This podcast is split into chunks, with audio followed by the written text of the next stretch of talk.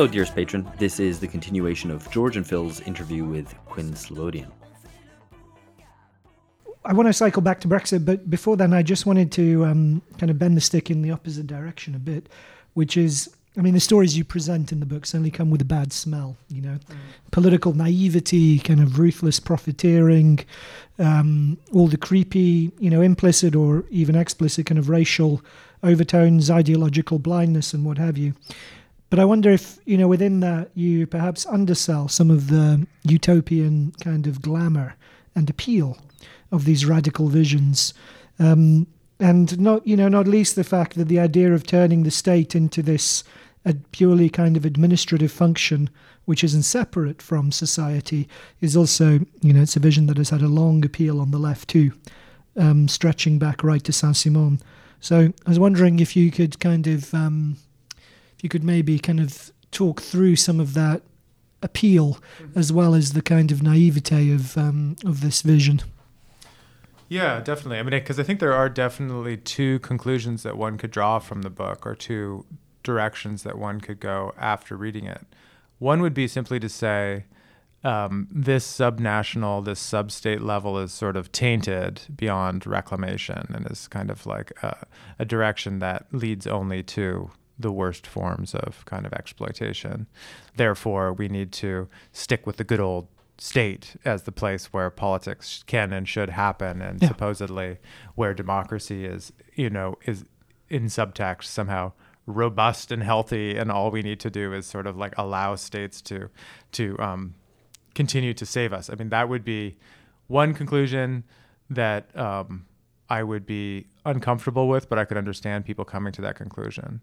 The other direction to take it would be like he's opening up a conversation about decentralization. He's opening up a kind of optic which encourages us to look for legal spaces, spaces of political organization beneath the envelope of the national container.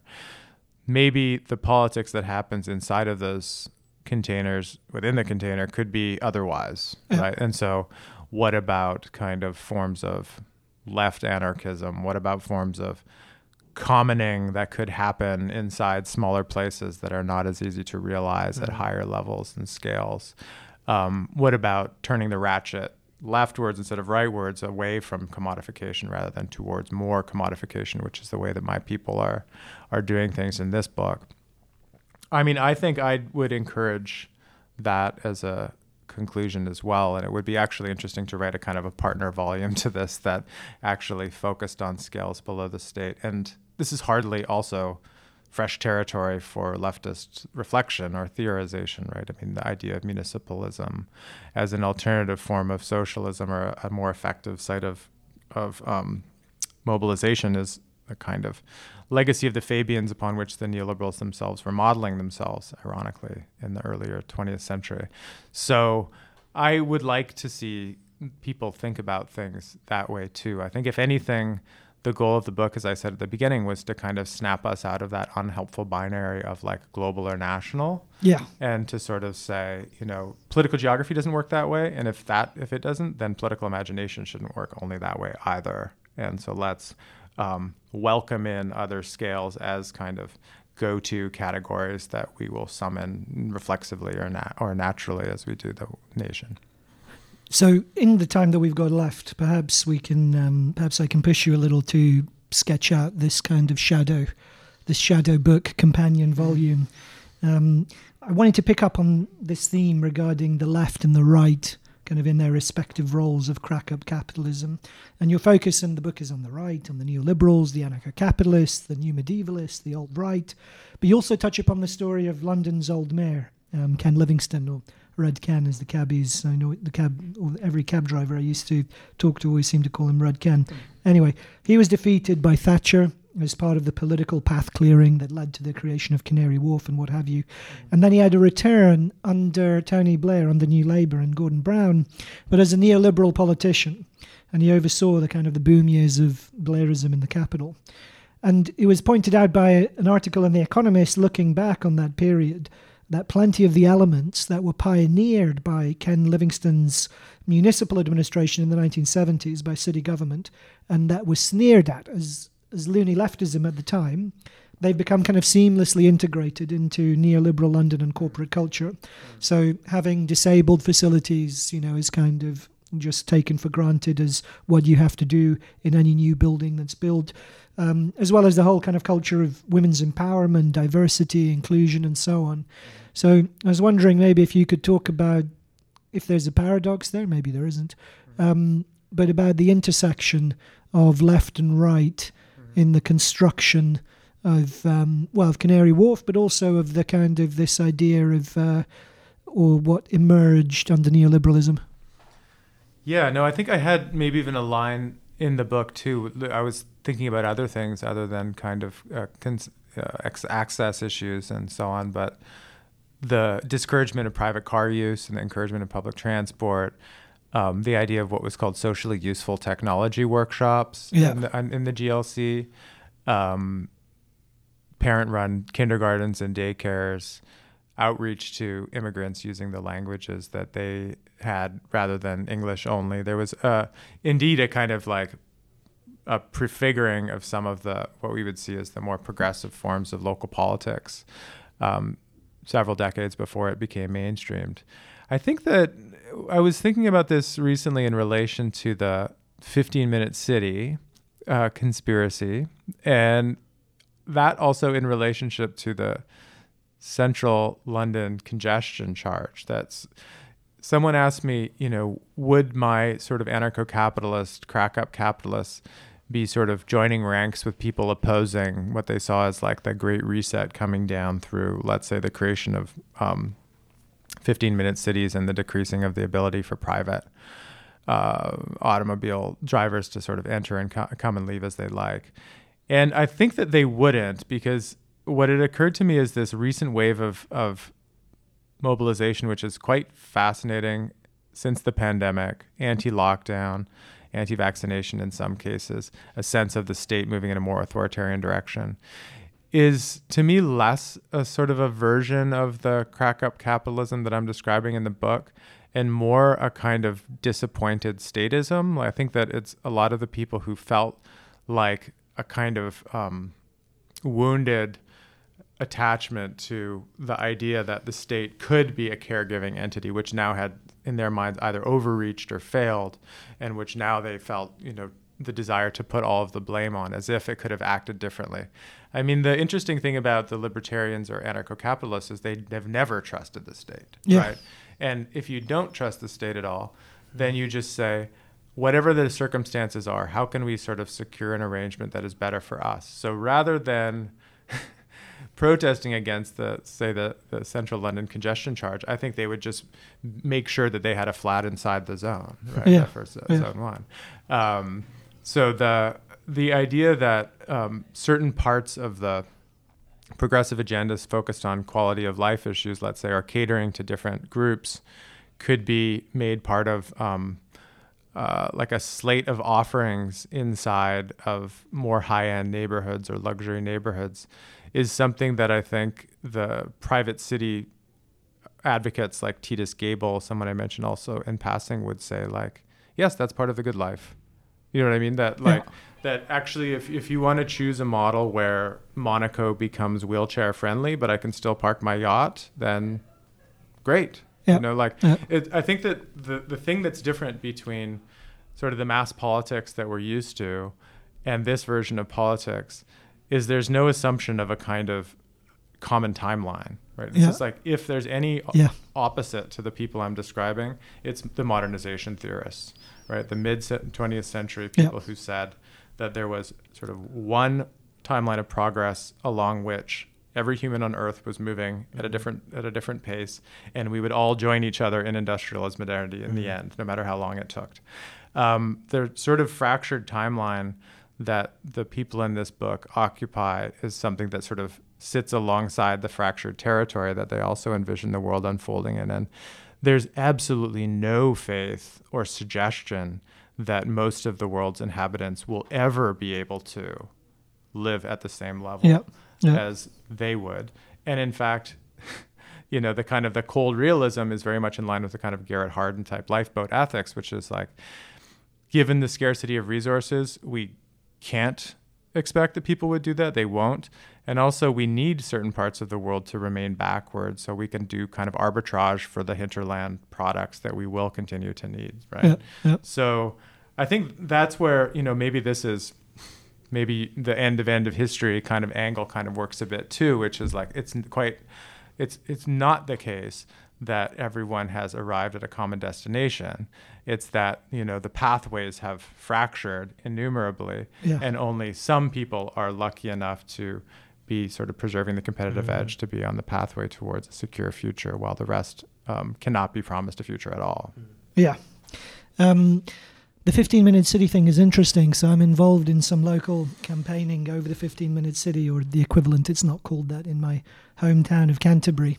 And without getting into the details of like the, you know, the sheer kind of unworkability of the plan that's proposed, but reading your book while I was thinking about this local campaign, it struck me, you know, very much like a kind of a soft focus version of the zone, you know, Mm. at the municipal level, particularly because it would effectively simply kind of um, formalize and ins- inscribe more deeply the inequalities that are already kind of present, Mhm. you know, in in what is uh, you know a, city that is essentially a service sector city, you know, where most of the people who are employed there are employed in either providing for tourism or for the university Mhm. and it would you know it effectively kind of um, reinforce those hierarchies through Mhm. control of traffic and um, you know greater regulation in terms of movement so you know it was interesting reading the book because i thought that is but it's not understood interestingly it's not understood as you know canary wharf or as you know um, Mhm. or the kind of Sunak vision. You know, it's Right. something entirely on the Mhm. other, on kind of on a, and the other end of the political Right. spectrum. Mhm. Um, so it was this kind of um, that made me, you know, which made me think about the kind, some of the uh, complexity, I suppose, and overlap Mhm. in in the story. And Yeah. one of so one of the things you mentioned, um, and I wanted to ask you to explore a bit more, is the Koch brothers. So the Mhm. kind of the infamous or notorious um, billionaire right wingers, um, and their fondness for police abolitionism. So you Mhm, mentioned mhm. this in the book, and it's at the moment, at least, it's something which is more associated with the radical left. Um, Verso seem to publish a new book on abolitionism of one sort or another every other week at the Mhm. moment. So I wondered, what is the Koch brothers' version of abolitionism? Yeah, I mean, it's something that has been striking in the last couple of years that the Charles Koch Foundation has been talking a lot about prison reform and sentencing reduction and has, you know, come out as pretty strong opponents of the idea of um, incarceration as something that the state should be in the business of at all. And indeed, it sort of conjures up this sort of like surprising moment of the extremes touching that the left and the right seem to agree on this. In the case of the Koch brothers, the idea is maybe, yeah, not so dissimilar to some of the left abolitionist views, which is that you will turn to kind of mutual aid, mutual, um, mutual provision of security. Communities are better off protecting themselves than they are being policed by foreign powers who tend to um, suspect injustice even when it's not there and to have biases to, against the local populations, right? I mean, a lot of the discourse has been about police who do not live in the, the cities or the neighborhoods that they actually patrol in or are responsible for. Yeah. So I think that idea of that became very popular in the course of the Black Lives Matter protests in 2020 was a kind of symptomatic uh, uh, expression of the kind of the erosion of trust that Americans have in the kind of the, the the formal law and order providing wings of the state, which allowed certainly for left and right sort of libertarians to see common ground in an unusual type of way. And it may be that one would then search for kind of less commodified, more commonly understood ideas of zoning in precisely those those places of uh, mutual contact. So, I mean, would that indicate to your mind the left that's in hock to neoliberalism? Um, and at least in as much as there's a commitment to radical left abolitionism and the kind of entrenched suspicion of even the idea of kind of public power that could be, you know, conceivably um, able to uh, dispense law and order. Um, so, you know, with the Chaz, the Capitol Hill occupied zone in mm. Seattle that emerged mm-hmm. in the wake of the BLM protests, would that count as a left neoliberal vision of the zone to you? Yeah, I mean, I definitely considered whether or not I should mention the Chaz some point, especially in the conclusion or something, and it's something that maybe I would like to return to. I think that the category that is helpful, uh, even thinking about the 15 minute city, which you mentioned a minute ago in Canterbury, is um, the idea of soft secession, right? So this yeah. is a category that someone from the Mises Institute has been talking about a lot. And it's probably the more you know the more important thing to have one's eye on than let's say the more spectacular examples of Honduras or El Salvador mm-hmm. because what they mean by soft secession is not literally you know creating a new self-governing territory by um, leaving the state altogether but by leaving the public provision of services whether in taking your children out of public education um, defunding things like public broadcasting um, creating completely siloed, separate uh, media landscapes that do not interact with one another. So there's an idea that you can start to secede without actually leaving the country, which is a notion that I think is commonly shared from left to right. So the what you're describing with the creation of sort of low traffic intensity zones, I think, you know, there is it ha- there has a kind of a continuity with the idea of how do you take status quo social inequalities and and actually firm them up through legal regulations that give differential access to some parts of the population and not to others without disrupting too severely the idea of what legitimacy means in a society and yeah. which everyone is in, in the in the same community so it is interesting i mean it is it gets into the space of things that i have thought that i should think about rather than things that i have thought deeply about but i think that the repercussions of a kind of a crack up capitalist mentality beyond the furthest fringes of sort of right wingism is probably something that I should um, sit with more in the future.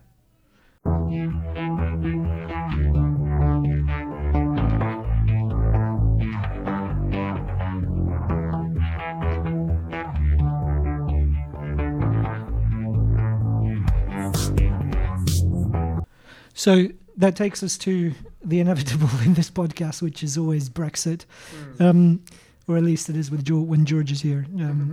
Me? okay, well, you asked the question. Yeah.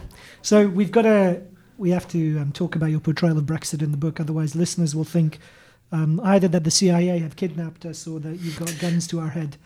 Um, so in the book, you portray Brexit. We've touched upon this already with the Singaporean vision of Brexit. Mm. So as part of this kind of crack-up attempt, an attempt to punch a low-regulation offshore zone into the structure of the European Union. And I want to, I want to kind of, um, I suppose, take issue with it in a very basic way because I think it overstates the influence of the Singaporeans in the Brexit process. So the people you discuss, I mean, you know, they're kind of they're Thatcherite nerds um, and they certainly have influence in terms of the think tanks and the press around the Tory party. And like you say, they're the lingering influence, which was, you know, most manifest in the short-lived Truss administration. But it seems, to me at least, they made very little contribution to the political weight of Brexit itself. Mm-hmm. You know, it was based on the promise of levelling up rather mm-hmm. than supercharging London. Mm.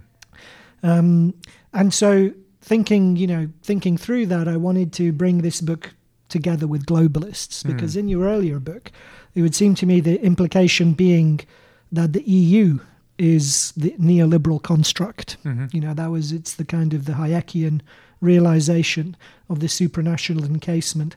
So wouldn't it be the EU that is the zone, in fact, in which democracy and capitalism have been most successfully pulled apart?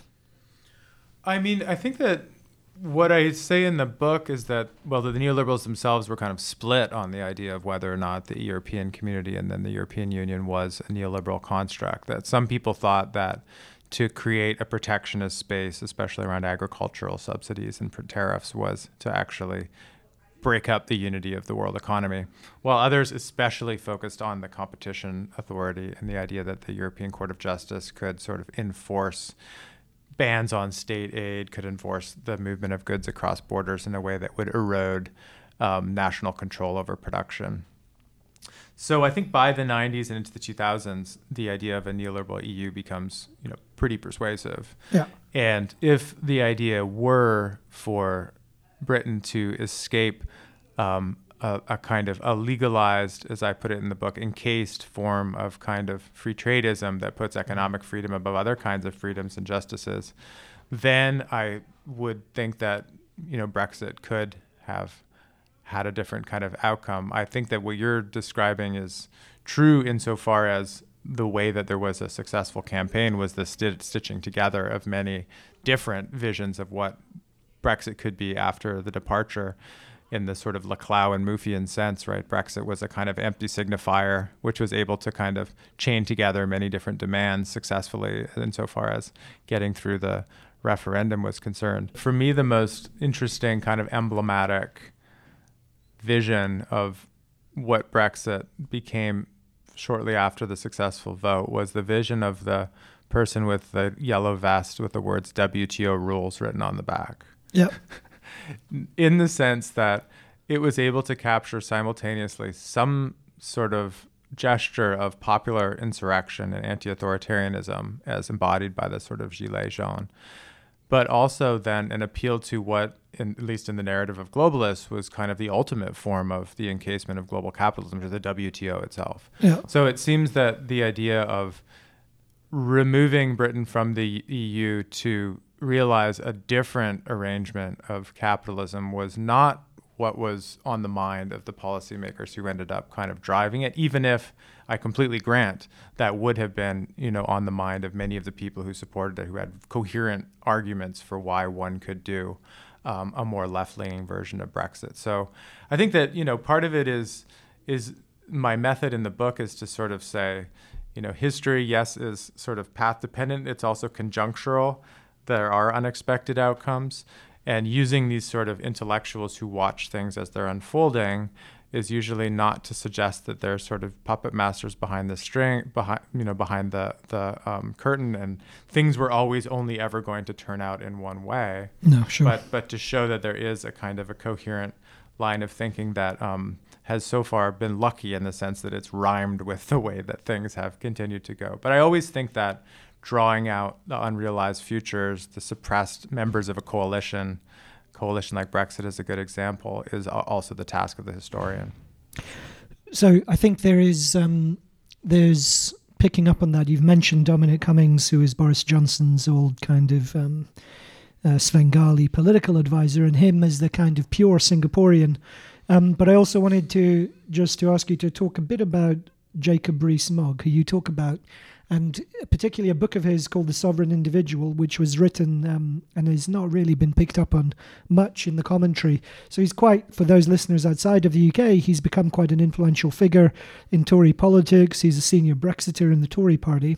And it seems to me the story that you tell of him in particular and his theory of the sovereign individual. That's his father. Sorry, his dad. Yeah. yeah um, has an answer to why the Tories fumbled Brexit because that vision that is outlined in that book is at so at odds with the um, political possibilities or you know political kind of coalitions that are available in Britain at the moment. So I wondered if you could tell us a bit about the um, about the sovereign individual division. Yeah, I mean, there's an extended version of the of that chapter, which you know some of it ended up on the cutting room floor, unfortunately, uh, in the process of editing which I get into. You know, William Rees-Mogg, the editor of the Times, um, worked for the BBC for some time. Was also a very active investor. Was also an interesting kind of publisher around that Chatto and Pickering um, imprint for a while, as well as a very important antique used bookshop. So, a man of many talents.